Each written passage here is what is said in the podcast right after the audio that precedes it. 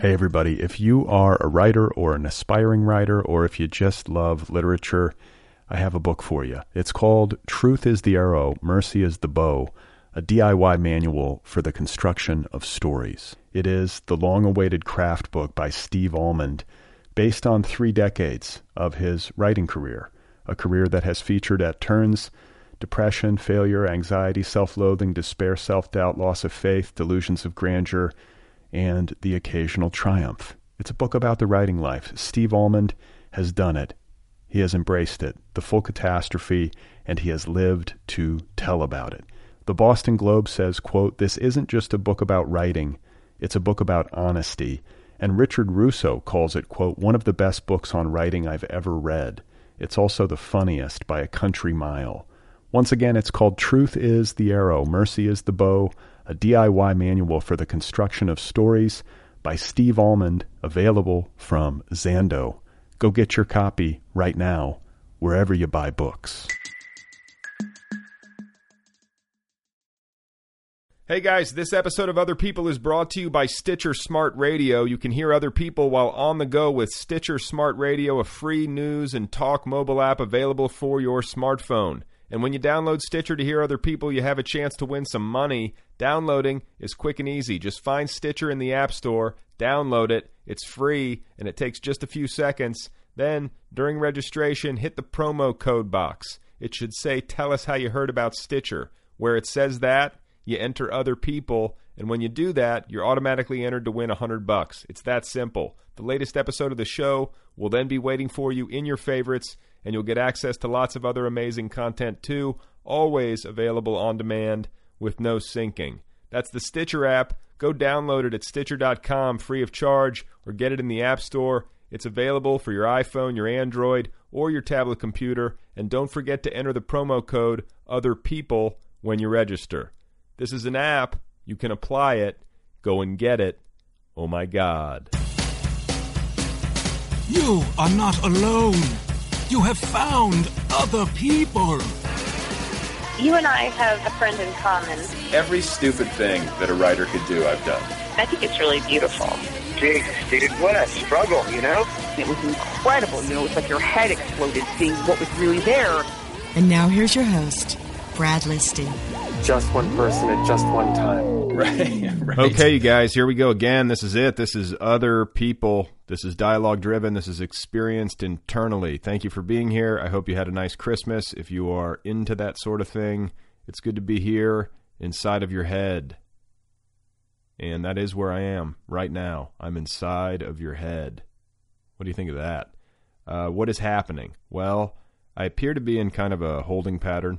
Uh, I feel like I need to do some edits and some rewrites on my novel, which I've talked about, but I, I feel like I need some time away from it before I can begin that process with a clear head and a full head of steam.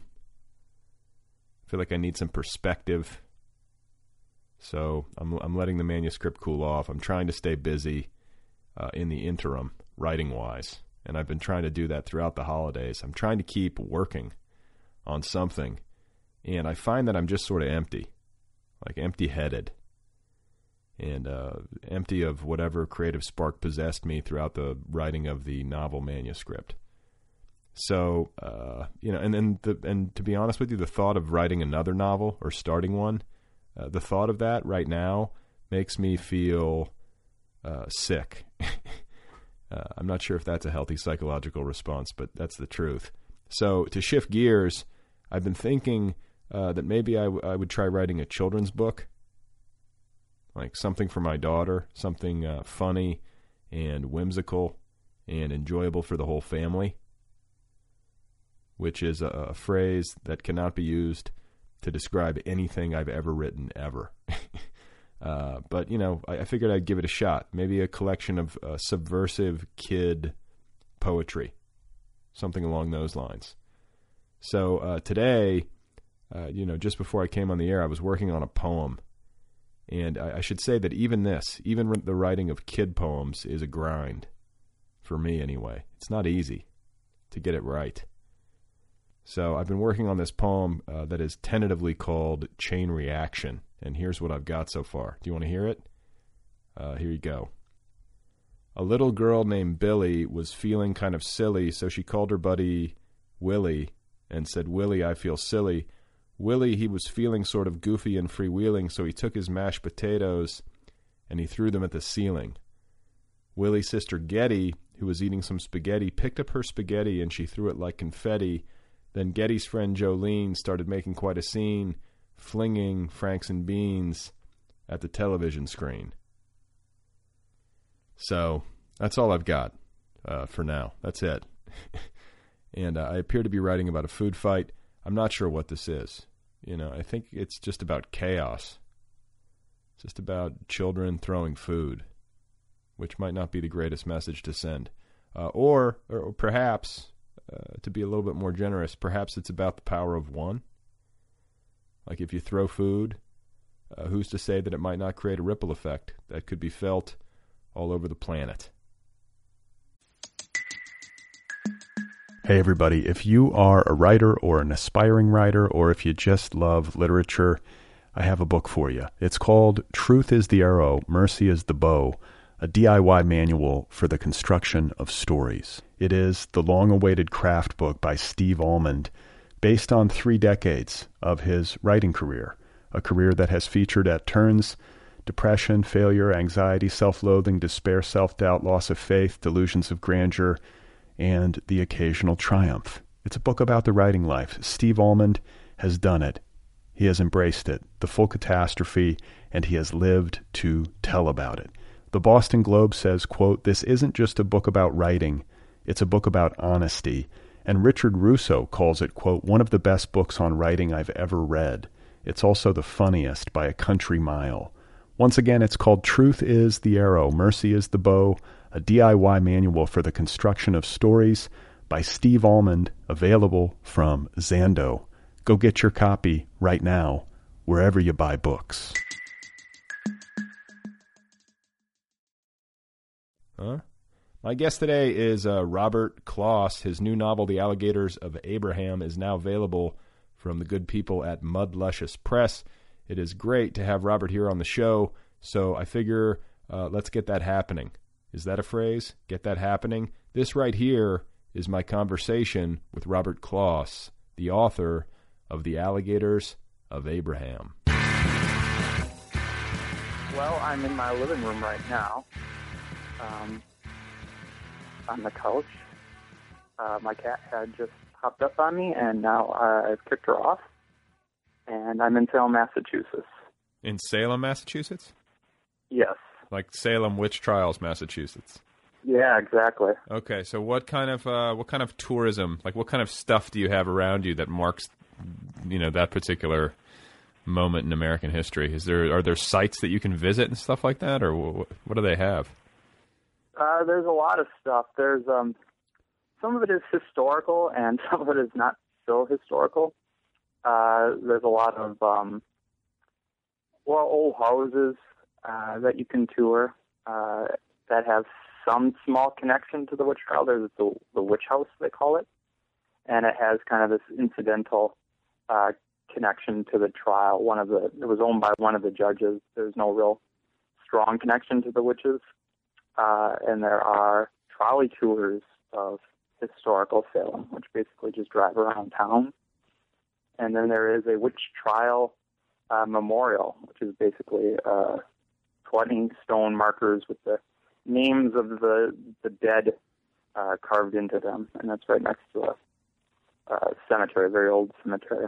And then there's a lot of like your usual kind of touristy stuff, like wax museums and uh, dioramas and things like that.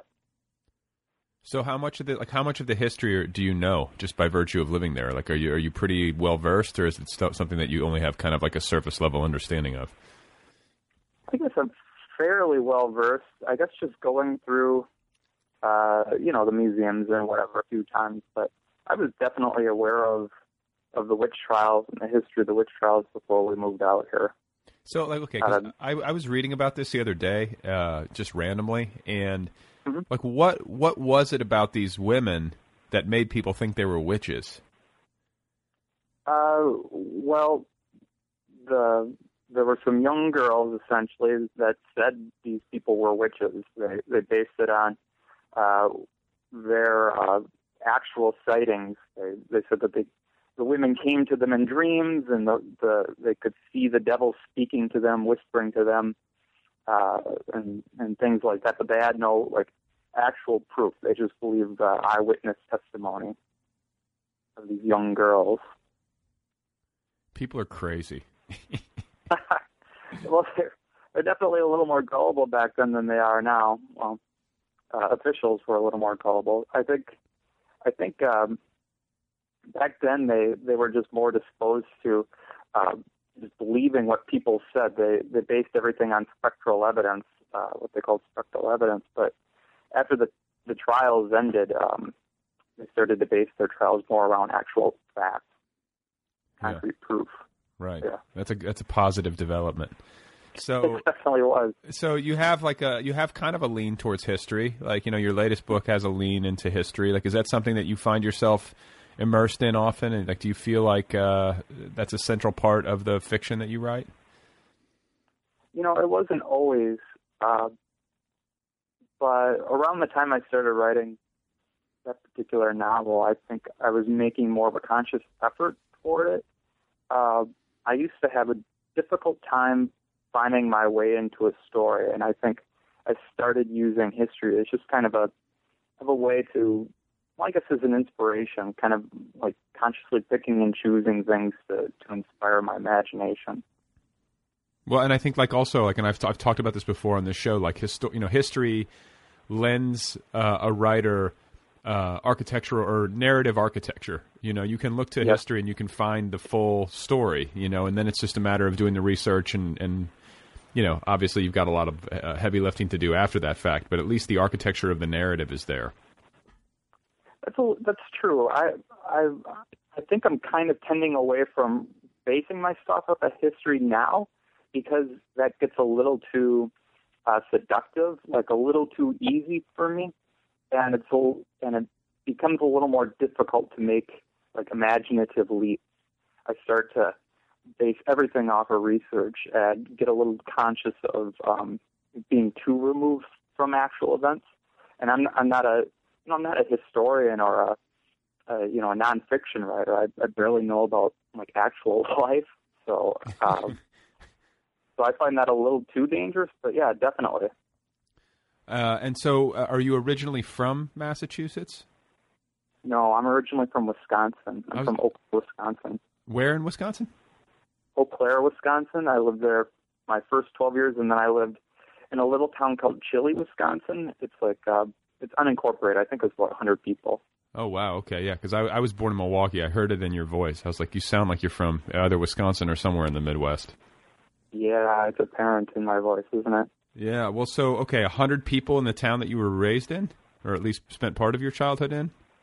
Yeah, through um, middle school and high school, it was about maybe a hundred people. That might be generous. Uh, it was definitely a lot of farms, a lot of fields, uh, a lot of cows and horses. Um, yeah. What? Okay, so you, are you from a farm family? No, um, we just kind of lived uh, in a in a normal house, surrounded by a very big lawn. But then around surrounding that, everyone was farmers, so we didn't we didn't really fit in. Okay, so what did your parents do in a town that small? If they weren't farming.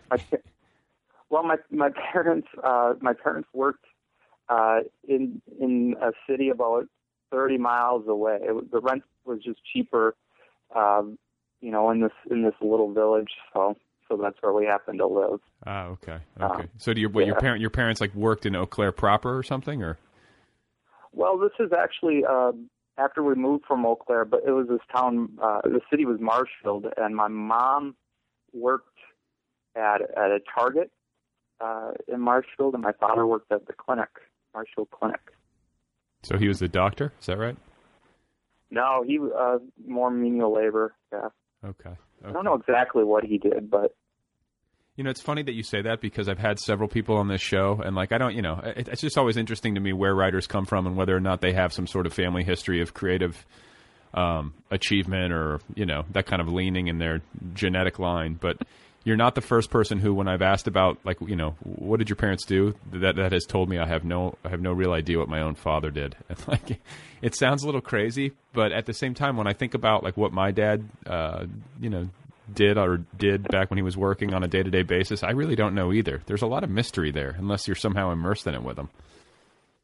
Yeah, and my father was the kind of man who didn't necessarily like to talk about uh, anything that went on at any point in his life.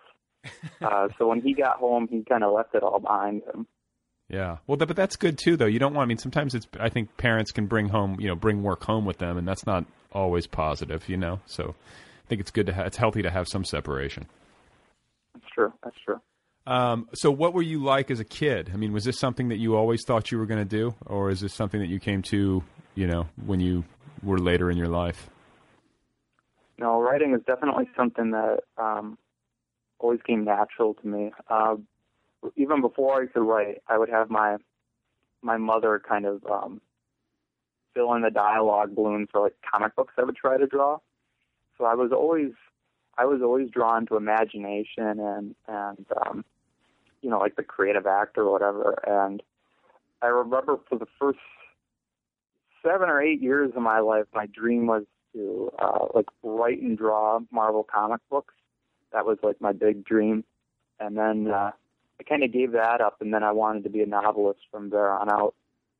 And so, when did you make that switch?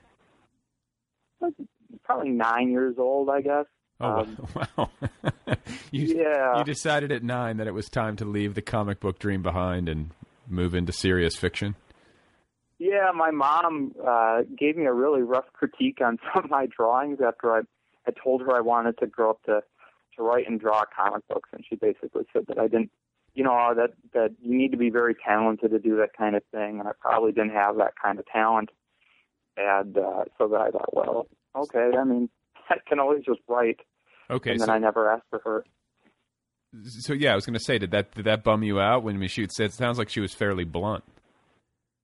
Yeah, it it definitely did, um, especially since she made the point of uh, kind of lavishing praise on my friend uh, as a better writer. So it definitely made me, uh, it definitely hurt my feelings, but um, with that I was able to or willing to give up, I think, said something um, to me too. That I definitely knew that uh, there was a separation between what I saw in my mind and what I was going to be capable of drawing.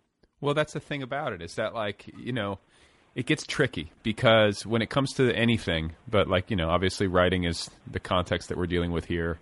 Um, you know, the the issue of talent and how much of a role does it play, and what you know, where, where, where like what is the dividing line, and um, you know, how much of it is is due to hard work and persistence and a willingness to suffer.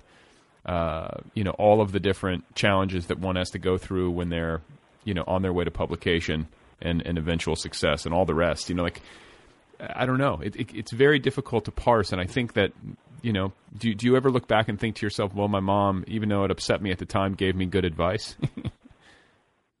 um, probably, I probably would have wasted a little more time on on drawing, but I mean, uh, definitely uh, over the years, family members and teachers and uh, other writers have, have kind of, you know, kindly suggested that maybe writing isn't the best thing to focus too much of your time on. You know, it doesn't necessarily lead itself to, you know, a kind of a stable lifestyle.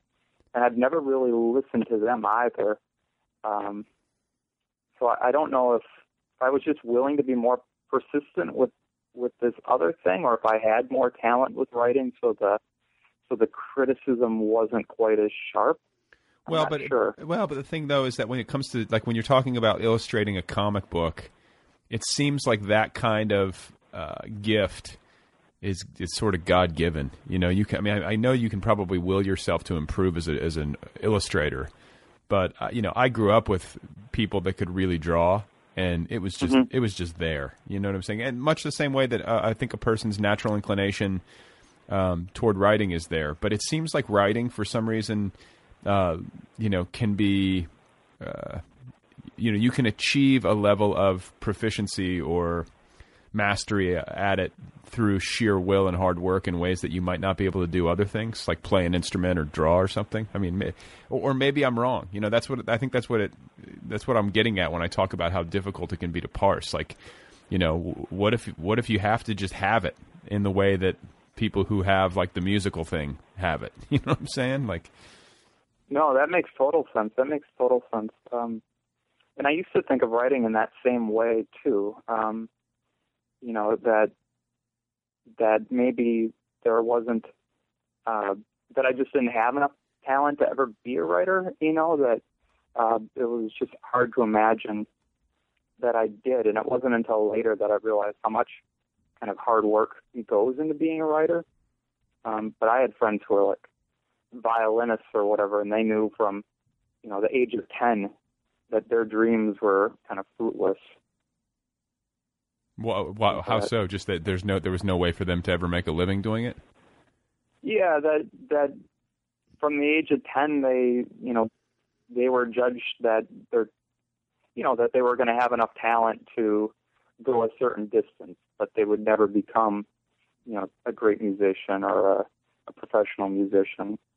Yeah, it's so yeah, it's so strange and like it, you know, you you you think of it in those terms, and then uh, there are also stories where you have somebody who you know, didn't necessarily show at a very young age, um, but who, you know, uh, all of a sudden, after like 10 long years of work, suddenly bloomed. I mean, that happens a lot in writing, I feel like.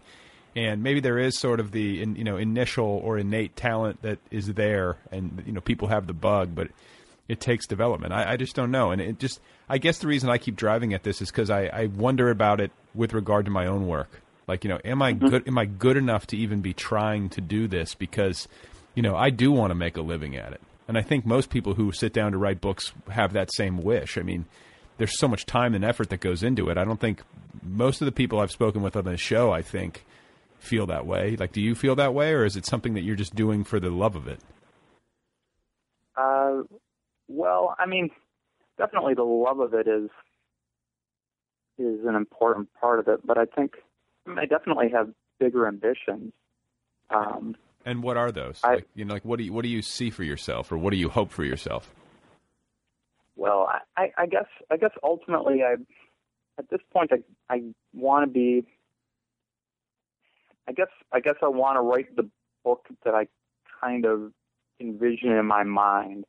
Uh, you know, like a like a great book. So I I don't necessarily see myself as ever necessarily being uh, like commercially successful enough to to make a living at it, or being willing to do the kind of work that maybe I would have to be in order to to make a living at it. But I definitely want to to be like a like a great writer, you know, which is maybe a more difficult thing to achieve. Uh, but it seems like it's also like you never know if you've arrived at being a great writer. And maybe that's that's what makes it easier to to kind of want to achieve that. If that makes sense. Yeah, I mean, I, I mean, there's a lot of writers in history that haven't, you know, haven't even, um, or at least in their lifetimes, didn't get the recognition at all. They had no idea. Like F. Scott Fitzgerald or Herman Melville. Like these are guys who died feeling like they had failed. yeah, exactly. It's, it's like a great tragedy that they never got to see what became of their work and how much acclaim it, it, you know it wound up ultimately getting and so on and so forth but um, that could happen and I think if you you know have your priorities set uh, in the way that you just described like I guess there's always that chance because despite being really good uh, that does you know a, a, book very well might not find an audience and very well might not um, get a warm reception from corporate publishing but you know I think that the the landscape is changing so dramatically that you know, I, I, I go back and forth in my head about this all the time. Like when I look at the writers who are succeeding today, I wonder to myself, like, are they doing something? Like, are they able to to scale, um, you know, the corporate ladder, you know, for lack of a better term, in ways that you know other people might not be? Um, are they networking themselves in ways that you know might not be apparent on the surface, but you know behind the scenes they're doing a very savvy job of positioning themselves and getting to know the right people and so on and so forth?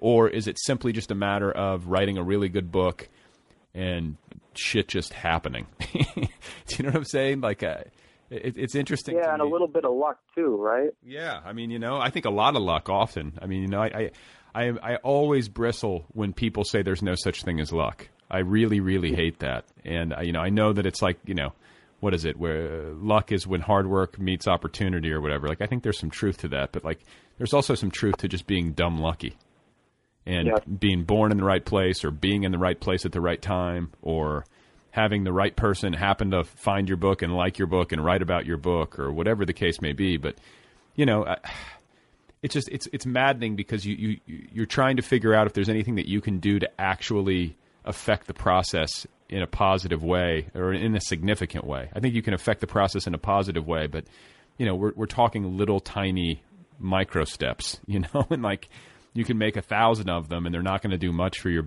book sales, at least not in the short term, and it's not going to make it any easier to sell uh, or to pay your rent or to write the next book. Do you know what I'm saying? And so I don't know. I'm just I'm just interested, I guess, in knowing um, if you're fatalistic about that or if you are optimistic.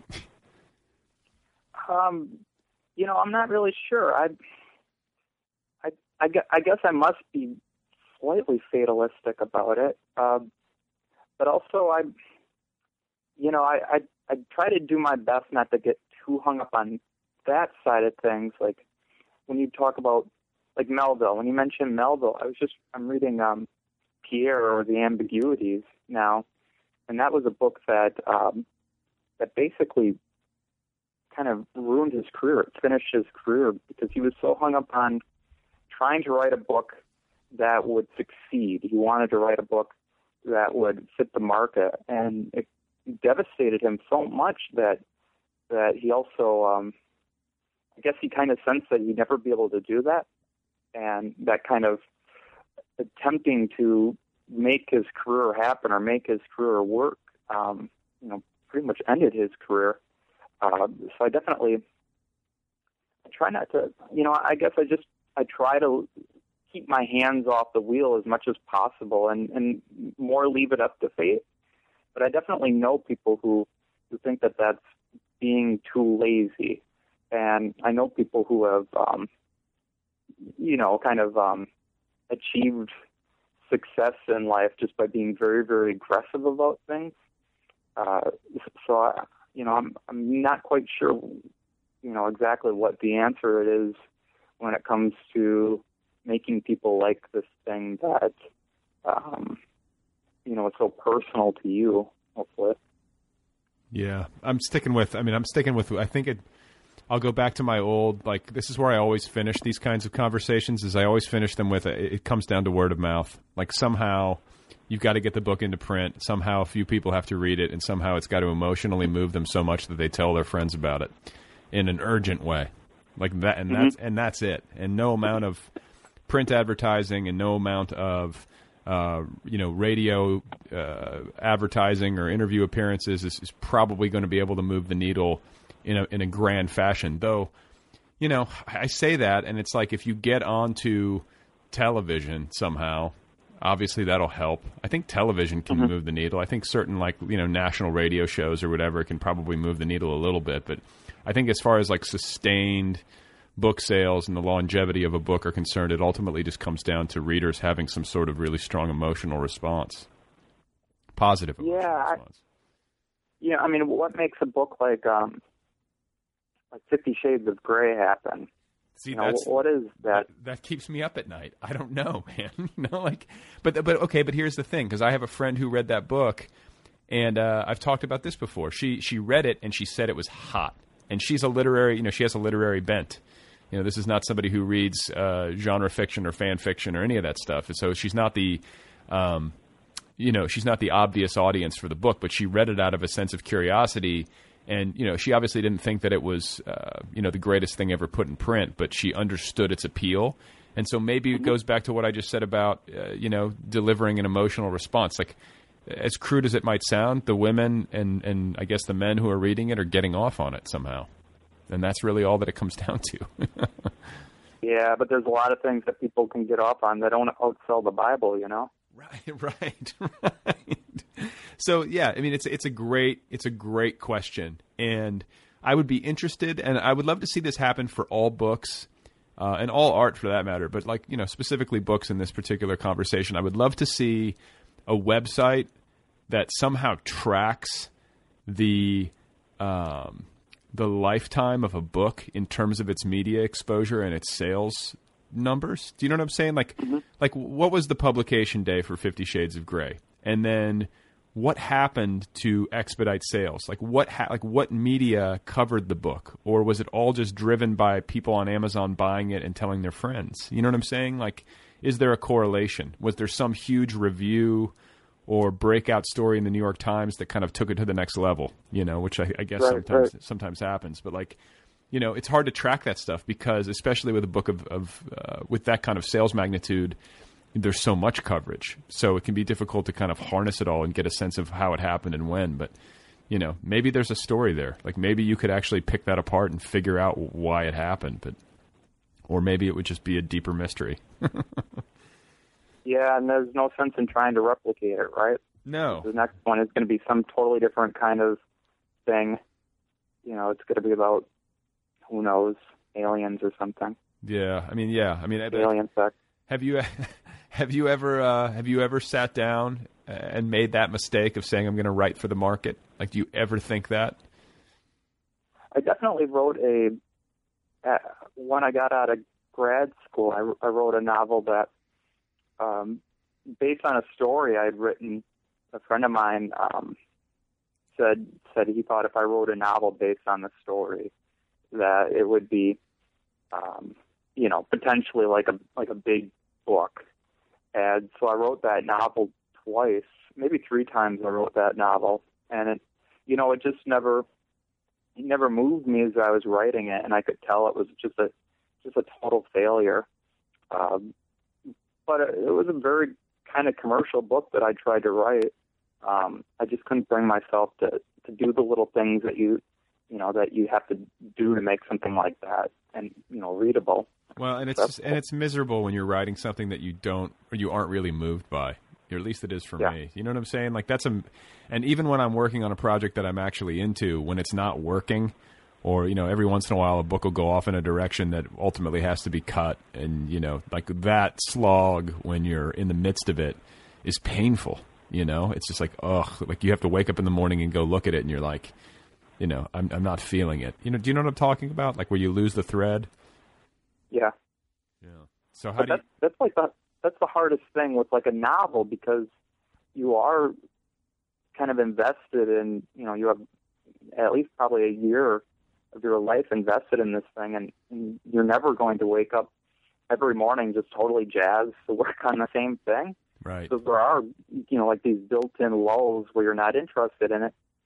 Yeah, it's it's tough to tell if you're slogging through something that that is going to be interesting uh, the next day, or if or if the thing just kind of died when you know when you weren't tending it too well. Well, that's the thing too, and I, you know, I think that along those same lines, there's a, there's, I, I, I tend to believe that there's something about the down cycles and the up cycles of working on a project of that length that mm-hmm. have to do with uh, like the, the subconscious mind needing to do its work. Like, do you know what I'm saying? Like sometimes when you go through a slump with the book, when you're working on a project for a year or two, you know, sometimes your mind just needs a, a, moment to like kind of relax itself a bit, or at least move away from the book, uh, however it happens, so that it can kind of process things. Do you know what I'm saying? Like it, it, just sort of has to happen in its own time. I guess is what I'm saying. Yeah, that makes a lot of sense, and I think that's one of the the things that helps with when you're writing something that's based on research or where you have notes where you can fall back on, where at least during the lulls you have material that you can kind of return to that that was maybe conceived in a in a moment of like high passion, um, so that it's not you're not just writing, you know, in these lulls where you you know hate the project. Yeah. So how do you? So how do you, go ahead. Oh, I was going to say, but I definitely uh, had periods where, you know, I, I feel like in that time I thought it was the worst writing that I've ever done but that seems to be also kind of the the most stable right and there's just something about um slogging through and forcing yourself to do something that that can be fruitful too Well, and so how are you doing it? Like, how are you working? Were you an are you an everyday writer, or like what kind of schedule were you sticking to? Uh, I try to be an everyday writer. I try to do, I try to do something a little bit every day. Um, I, I you know, I have a long commute, uh, so I'm on the I'm on the train and on the subway for you know like three hours a day. What? What do, what do so you I- do? What do you do? Uh, I teach. I teach in Boston, so that ends up being around three hours a day where I'm hopefully able to do a little bit of writing Sure, yeah. when I'm not grading. Well, yeah, but that's like actually, you know, in transit is a good time. Especially, I don't know if the the, the trains in, in Massachusetts have Wi-Fi yet. Is that happening yet? Yeah, they do. Um, but I I write things out in longhand first. Oh, you do. I was going to say because it's you know part of the reason why it's so nice to be on an airplane, or at least it was until Wi-Fi invaded, was the fact that you you were sort of locked in your seat and you could read a book or write something, and there there were no interruptions other than like the flight attendant coming by with the drink cart. But um, it's got to be a nice in a, in a way, it's got to be a nice place to work to be on a train. Yeah, and I think a lot of people need to separate themselves from the internet. I know a lot of writers who who have that issue. I think, yeah, I think the overwhelming majority do. I mean, I can't, I, you know, I can count on like one hand. I think the the writers I know who are really not into the internet, or at least you know, you know what I'm saying. Like, it, every everybody I know, and in fact, when I was doing a little prep for this interview, I noticed that you don't really have a website, or um, did I miss it? I thought like you're you had like a blog at some point, but it got taken down. Yeah, I took that down because it was ugly. Um, but I, yeah, I got I have a web- website, but I, you know, I, I don't really tend it. I don't really know what to do with it. I'm very lazy about it, but uh, it's there somewhere. What is it? What's the website? Because I was googling and I was trying to find it. And, Yeah, um, it's robert-kloss.com. Oh, okay. Well, for whatever reason, it wasn't coming up. But you know, how do you manage that? Like, do you uh, you to me you seem like somebody who's not really. Uh, I feel like you might be the the exception to the rule here. Like, a, you, you, I feel like your temperament lends itself well to staying away from the internet, and the fact that you're writing longhand is sort of a clue that you're not, you know, like on your iPad eight hours a day or whatever. Yeah, I, you know, I, I used to, I used to uh, type everything out, and I used to find myself distracted uh, a lot. But so, so I kind of built that, uh, the the note taking. Uh, I write notes out longhand first, uh, and then I, I fill them in uh, longhand, and then I transcribe everything. So I, I try to um, build in little tricks that just keep me away from distractions like the internet and things like that. But um, I think some distractions are good. Some distractions, um, you know, kind of give you like a little bits of a little mental energy, or you know, um, kind of rejuvenate you from time to time. Well, yeah, that's the thing about it is that I'll find myself sometimes like staring at the page or staring at the screen, and um, I'll be, you know, I don't know, stuck or just out of juice, and then I'll click over to the internet for a few minutes and I'll read something, and or I'll- or I'll open a book, you know, whatever it is. But like those little interludes do sometimes rejuvenate me, and like that needs to be said as well. It's not all, you know, it's not all one way. Yeah, and I definitely keep myself surrounded by books too. So, Um, oh, so I was going to say, like when you when you um, are working on a book, obviously you're doing research, and uh, you know I would assume that at least part of this research is happening via the internet. But do you are you a writer who uses like books as models? Do you know what I'm saying? Like I I feel like a lot of writers will have like one or two or three books when they're working on a project that serve as sort of uh, you know like a north star you know for the book because of the way that they're structured or the contents or the tone or whatever do you do that I definitely try. Um, uh, with with the alligators of Abraham, I, um, you know, I try to kind of consciously make it into like uh, one of those books I really like. So I I reread Blood Meridian like three times, and I had Blood Meridian sitting out, uh, you know, wherever I went, and and I reread Moby Dick, and I you know I always had that out, and uh, you know. Uh, um, you know, just, just books like that. I had I had the Old Testament out, and I, you know, I tried to be very conscious. I tried to kind of craft it into something like that, but I don't necessarily know that I um, did a good job of it of, of following the guidelines.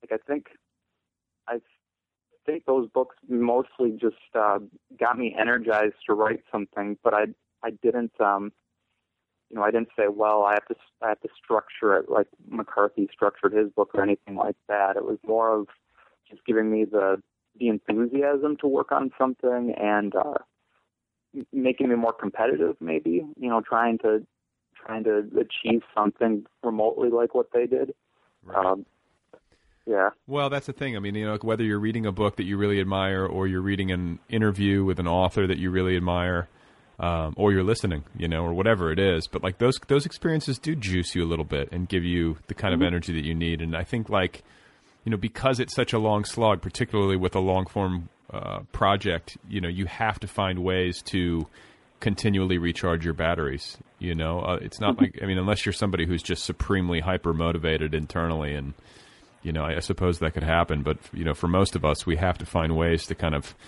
um, I don't know, give ourselves the uh, the the boost that we need. Yeah, um, I, I, I- I guess I'm not too comfortable with the idea. Of, now that I'm thinking about it, too comfortable with the idea of a model. You know, of, of like using a book as like scaffolding or, or modeling something. Uh, there's just something, you know. The more I'm thinking about it, the more it makes me kind of uncomfortable. Uh, Why is that? it's like it, you know, I'm not sure. I think maybe it has something to do with it. It feels too too easy or inorganic. You know, I don't like to. Uh, you know, I don't like to enter a book with anything really uh, too determined or too figured out. Um, I like things to kind of just emerge and, and maybe and maybe thinking of something as like an actual model uh, feels a little too predetermined in a way. Yeah, no, I mean, I think that's what I was, that was what was going through my mind earlier when you were talking about how you had these like Blood Meridian and Moby Dick and whatever kind of as uh, you know on your desk as references, but that the book that you ultimately wrote took off in a new direction entirely. Like that to me seems correct, you know, because as much as you can try to emulate, you know, whatever it is about these books, like ultimately for a book to really succeed at the level that you would want it to succeed at, it has to do it on its own terms. You're never going to be able to actually replicate, you know, exactly anyway the kinds of structures and you know use of language, etc. Like it has to be its own beast. Yeah, and I'm probably just not talented enough to like do a very convincing knockoff uh, of of any of those books, right? So it's you know, in order to survive, you have to kind of do your own thing while you're while you're working on it. Yeah, well, and I think like some. I think some writers are better at um, diagnosing and deconstructing books. Do you know what I'm saying? Like I think some writers can look at a book and read it and you know at the end of the process sit down and go okay well this is how it worked and this is how the plot fit together etc and um, for others and i think i would count myself among them it takes a little bit more time to actually be able to pick it apart that way you know i don't know it, it seems Yeah. like that's a kind of talent in its own right Yeah, and I try not to think too much while I'm reading, if that makes sense, because I don't want to. I don't really want to see how things work, and I don't really want to figure them out. And I think that that makes things maybe a little more difficult for me. But I like things to stay a little, a little mysterious at least.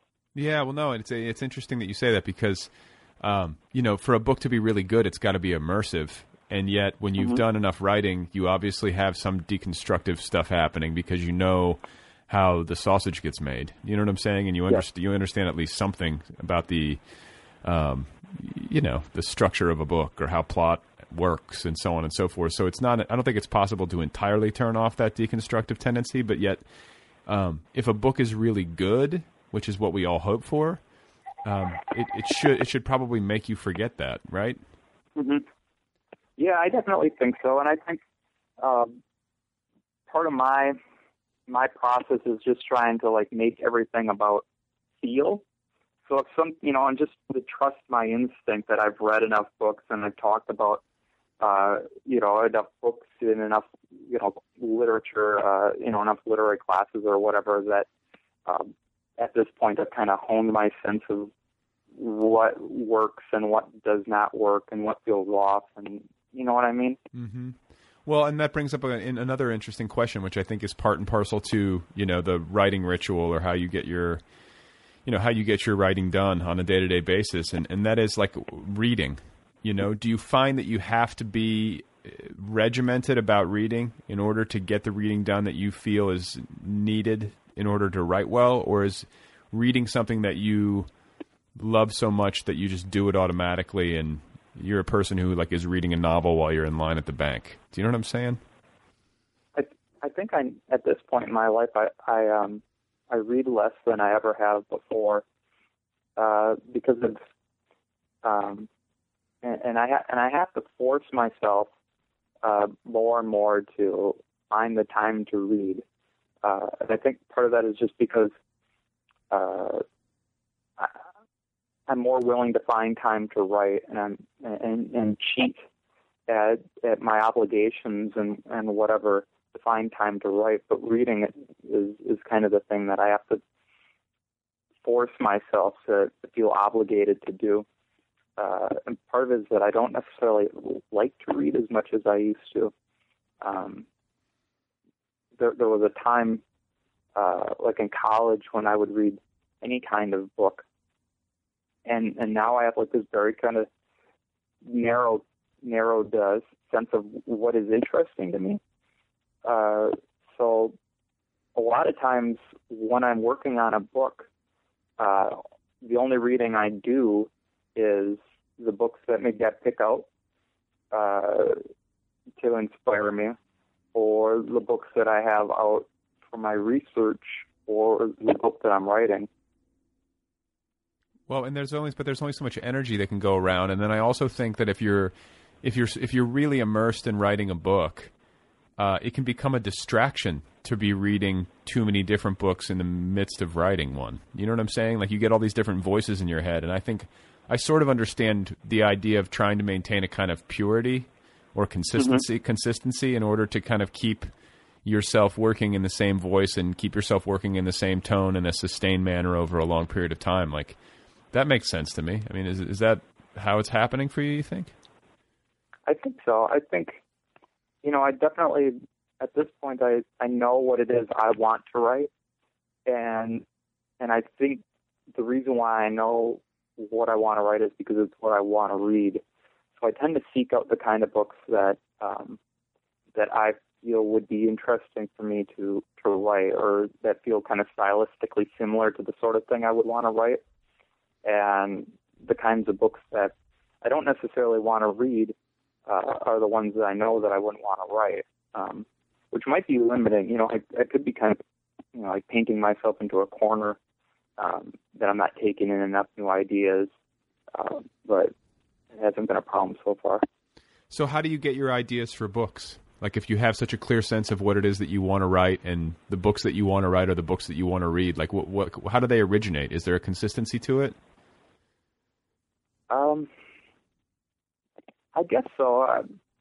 Uh, it's consistent in that it's, uh, you know, it's not really predetermined. I, I've, I've kind of learned that eventually, like the idea will will find me, it'll hit me, and just to be open uh, with with um, the alligators.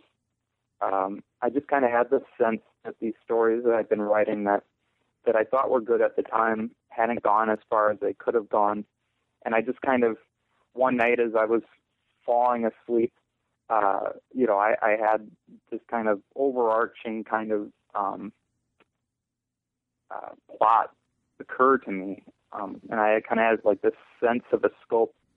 Uh, but then the rest of the book came when I was trying to, um, you know, research some small details, and I was just inspired by uh, little bits of research.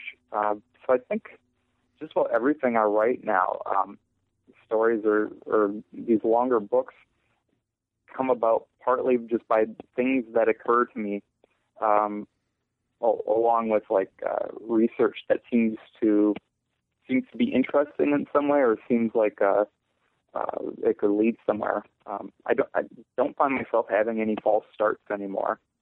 It's been years since I I started something that that um, didn't lead somewhere. Interesting, interesting. So, um, let's talk a bit more about uh, your development as a writer and how you ca- you know came into uh, actually working at this. Uh, you, we talked earlier about uh, you know briefly about your childhood and your comic book uh, you know obsession, and then the, the drift Right. into writing. But like, wh- what about like college years and stuff like that? Like, where did you where did you go to school? I went to school at uh, University of Wisconsin River Falls uh, for my last two years. In my first two years, I went to University of Wisconsin Marshfield, uh, which and and my emphasis at both schools was um, English and and creative writing. Um, but I, you know, I I didn't. I just went there, um, kind of because I I had the sense that. Um, any place was going to be fine for what I wanted to do, and just that any place that I went would kind of give me time to write, um, and not have to like enter the real world. So you had that strong of a sense of of your direction when you were 18 years old. Yeah, um, actually, I, I took. Uh, I wasn't going to go to college. Uh, I took a year. I, I took a year off that I that I didn't realize was a year off. I thought it was, uh, you know, like the rest of my life. Um, and I I moved in with my grandparents. My grandparents lived kind of in the the woods of northern Wisconsin, um, by a, a town called Siren, Wisconsin, uh, and they had a trailer um, on their on their property, and I I uh, I lived in this trailer with my uh, my computer, and I tried to write uh, like you know the Great American Novel or whatever. At age eighteen, I thought it was time. Yeah, and it was it was a huge disaster, of course.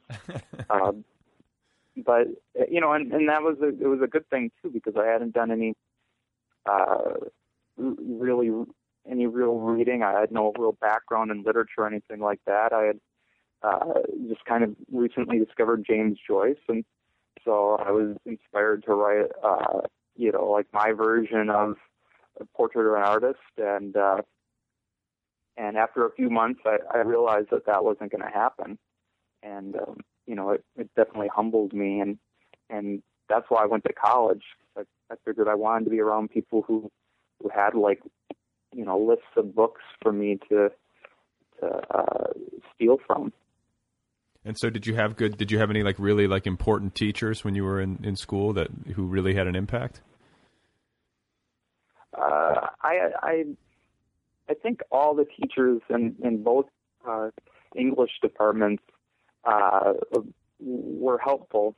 There wasn't anyone who was kind of like really influential or really important. They were just uh, you know they all have their particular uh, focuses and, and um, so I, I kind of used them. You know, there would be the person who was really interested in British literature, like older British literature. So they would give me uh, those lists, and people were more interested in like contemporary literature, feminist literature.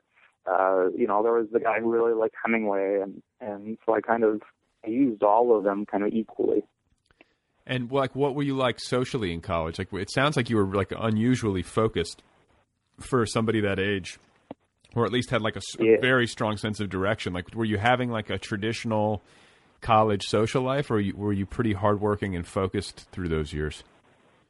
I was, um, you know, I um, I thought the college experience was uh, was where you um, went to the library and got a bunch of books, and then went back to your room and read the books, and then worked on your writing for a while, and then then you did your homework uh, before class. You know, I didn't really have like a like a sense of college lifestyle. I thought it was supposed to be like very uh, you know, very focused around kind of engaging with ideas and and um, I think that's actually what it's supposed to be.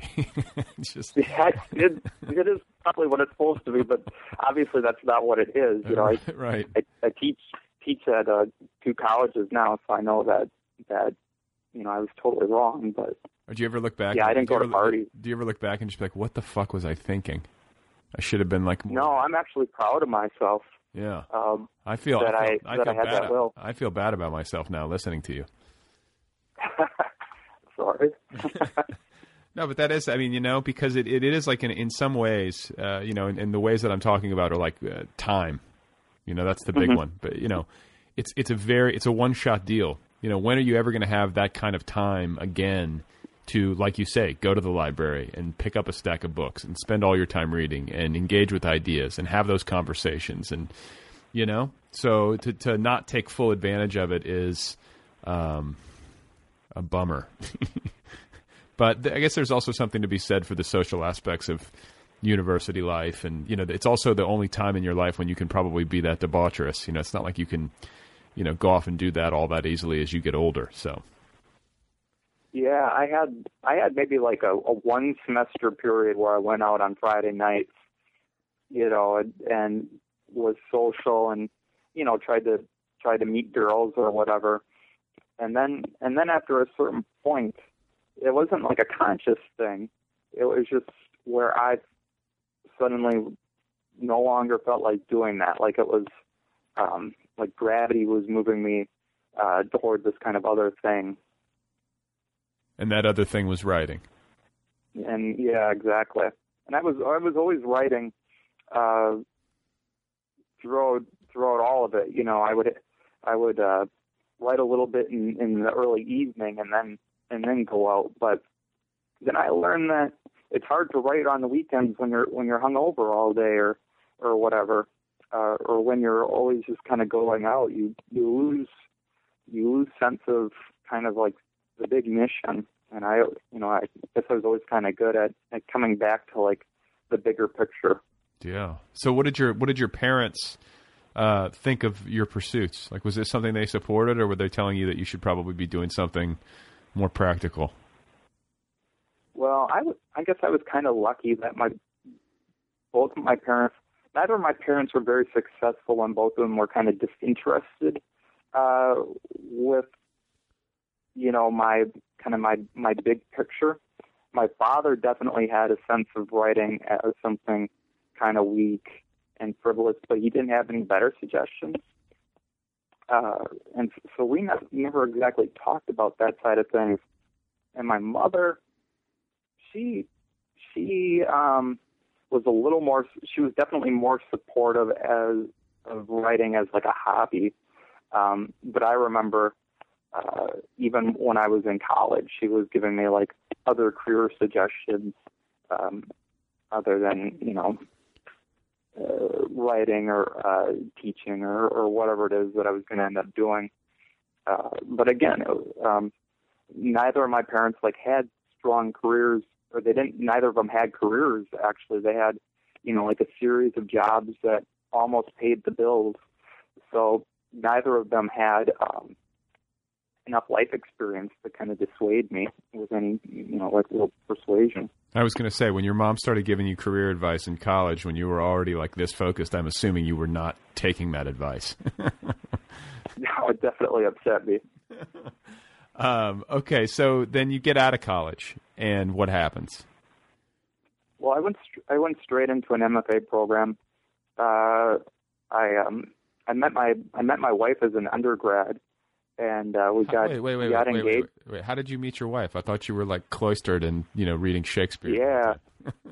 well, I mean, uh, I, I I met her in class, and uh, she kind of um, knew me from uh, you know readings around campus or whatever.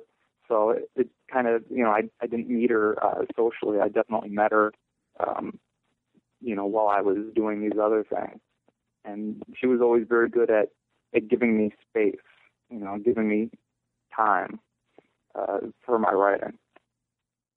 And was she is she a writer as well? Uh, no, she's in publishing. Uh, she's in production.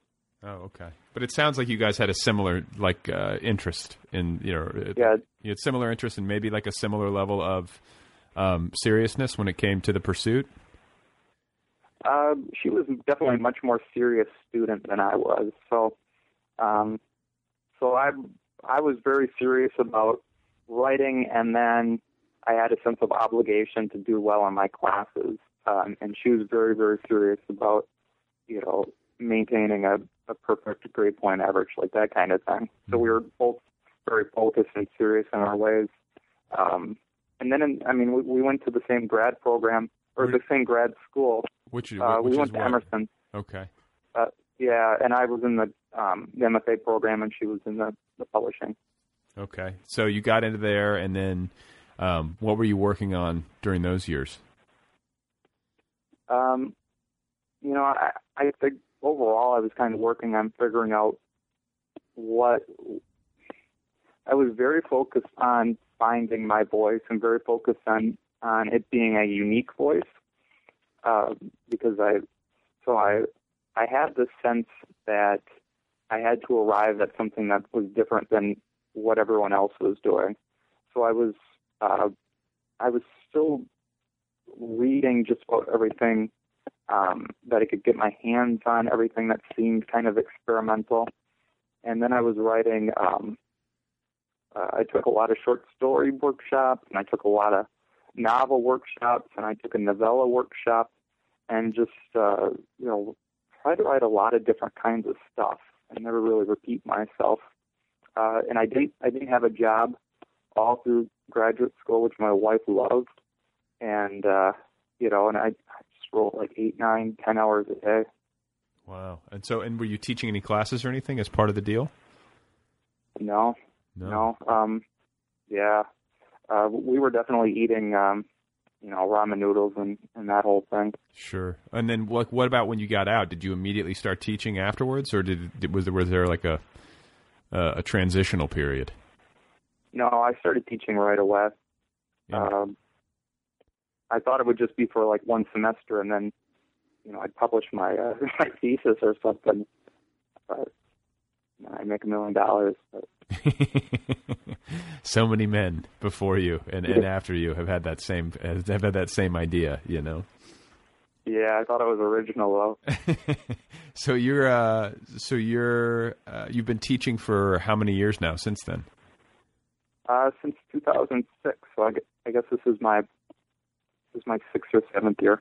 Okay, and do you do you find that there's anything uh, you know substantial that you get from teaching that feeds your writing, like you know like reading students' work and whatnot? Like, is it is it something that you really feel nourishes you, or is it just how you pay the bills and it's kind of a grind to grade all those papers? Like, is it you know? Uh, I think I don't really get anything like concrete out of their work, but I definitely get something out of um, just kind of dealing with people, uh, you know, with a lot of people and having to communicate with a lot of people, and uh, you know, just a, a sense of how um, all these people with you know fairly diverse backgrounds and diverse interests um, look at the world, and you know, after spending like 20 years of my life essentially just kind of reading and and writing uh, and not really having that kind of um, you know the social social bent. Uh, it's been a good way of of picking up maybe how people are and how they interact um, and what it is they think about.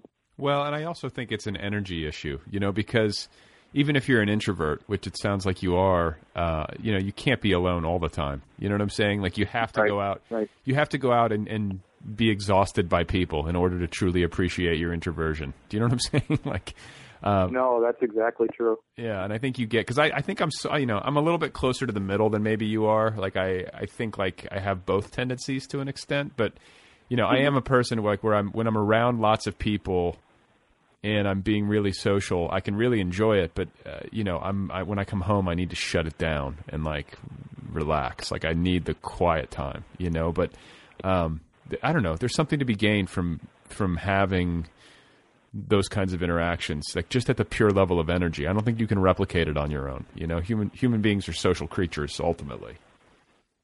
Yeah, I think I need like my, you know, my four or five hours a day. But then after that, um, it's over. You know, if I have to teach four hours a day and then go out, uh, you know, I, you know, in my head I'm elsewhere.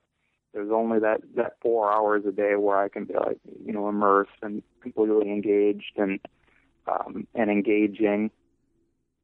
And so and so when you're and you're teaching in Boston, like in the city proper, correct? Mm-hmm. So Yeah. uh, Uh, in Boston and Salem, yeah. oh, Boston. And I was going to say, why are you out in Salem if you're if you're an hour away? Yeah, we um uh you know, that was just where the, the jobs were when I you know, when you first get out of grad school or whatever, you take whatever you can find. Um so So and and I'm not a good one at you know, looking elsewhere, so I just hold on to what I had. right, right. But what's the what's the school like? What is the school in Salem? Is it U, Uh, UMass Salem? Salem State. Oh, Salem. No, Salem State. Yeah, they they tried to become a UMass, but it's just Salem State University, Okay, and then what? Where in Boston? Newbury College. Okay. Um, I like Boston. It's actually I think it's a really cool city. You know, I've only been there once, but uh, I enjoyed it thoroughly. I thought it was great. Yeah, it has a nice sense of history. It's a very beautiful city. Yeah, it has a nice sense of history, and then I just you just get I like the energy. Uh, again, I like the energy of all like the different universities and the young people, and there's a lot of smart people, and um, and then you know Paul Revere's house, and I like I like American history, you know, and that that sort of thing. Yeah, and growing up in Wisconsin, you don't really have any history out there. I mean, it's like you you you, uh, you grow up reading about the things that happened out here, and so there was something about actually moving to a place where you know like these these supposedly like great things that happened, these really transformative things that um, you know I, I think it's I think it's good to be around that kind of thing, and not just to be reading about you know these great things that happened uh, to other people and other places and um, you know and so on and so on. Yeah, and well, yeah. I mean, I think like we get it. Like I live on the West Coast, and there's some sense of that, but um, I think you really get it on the East Coast because it's just the only part of the country that's actually old enough to give you to like to to deliver that kind of sense of history. You know. Mm-hmm. Um, so what what is next for you? Like, what do you you know what do you have in the works? I'm working on a new novel. Um, I just I just finished up uh, I just finished up a novel, and so I'm kind of seeing what happens with that one.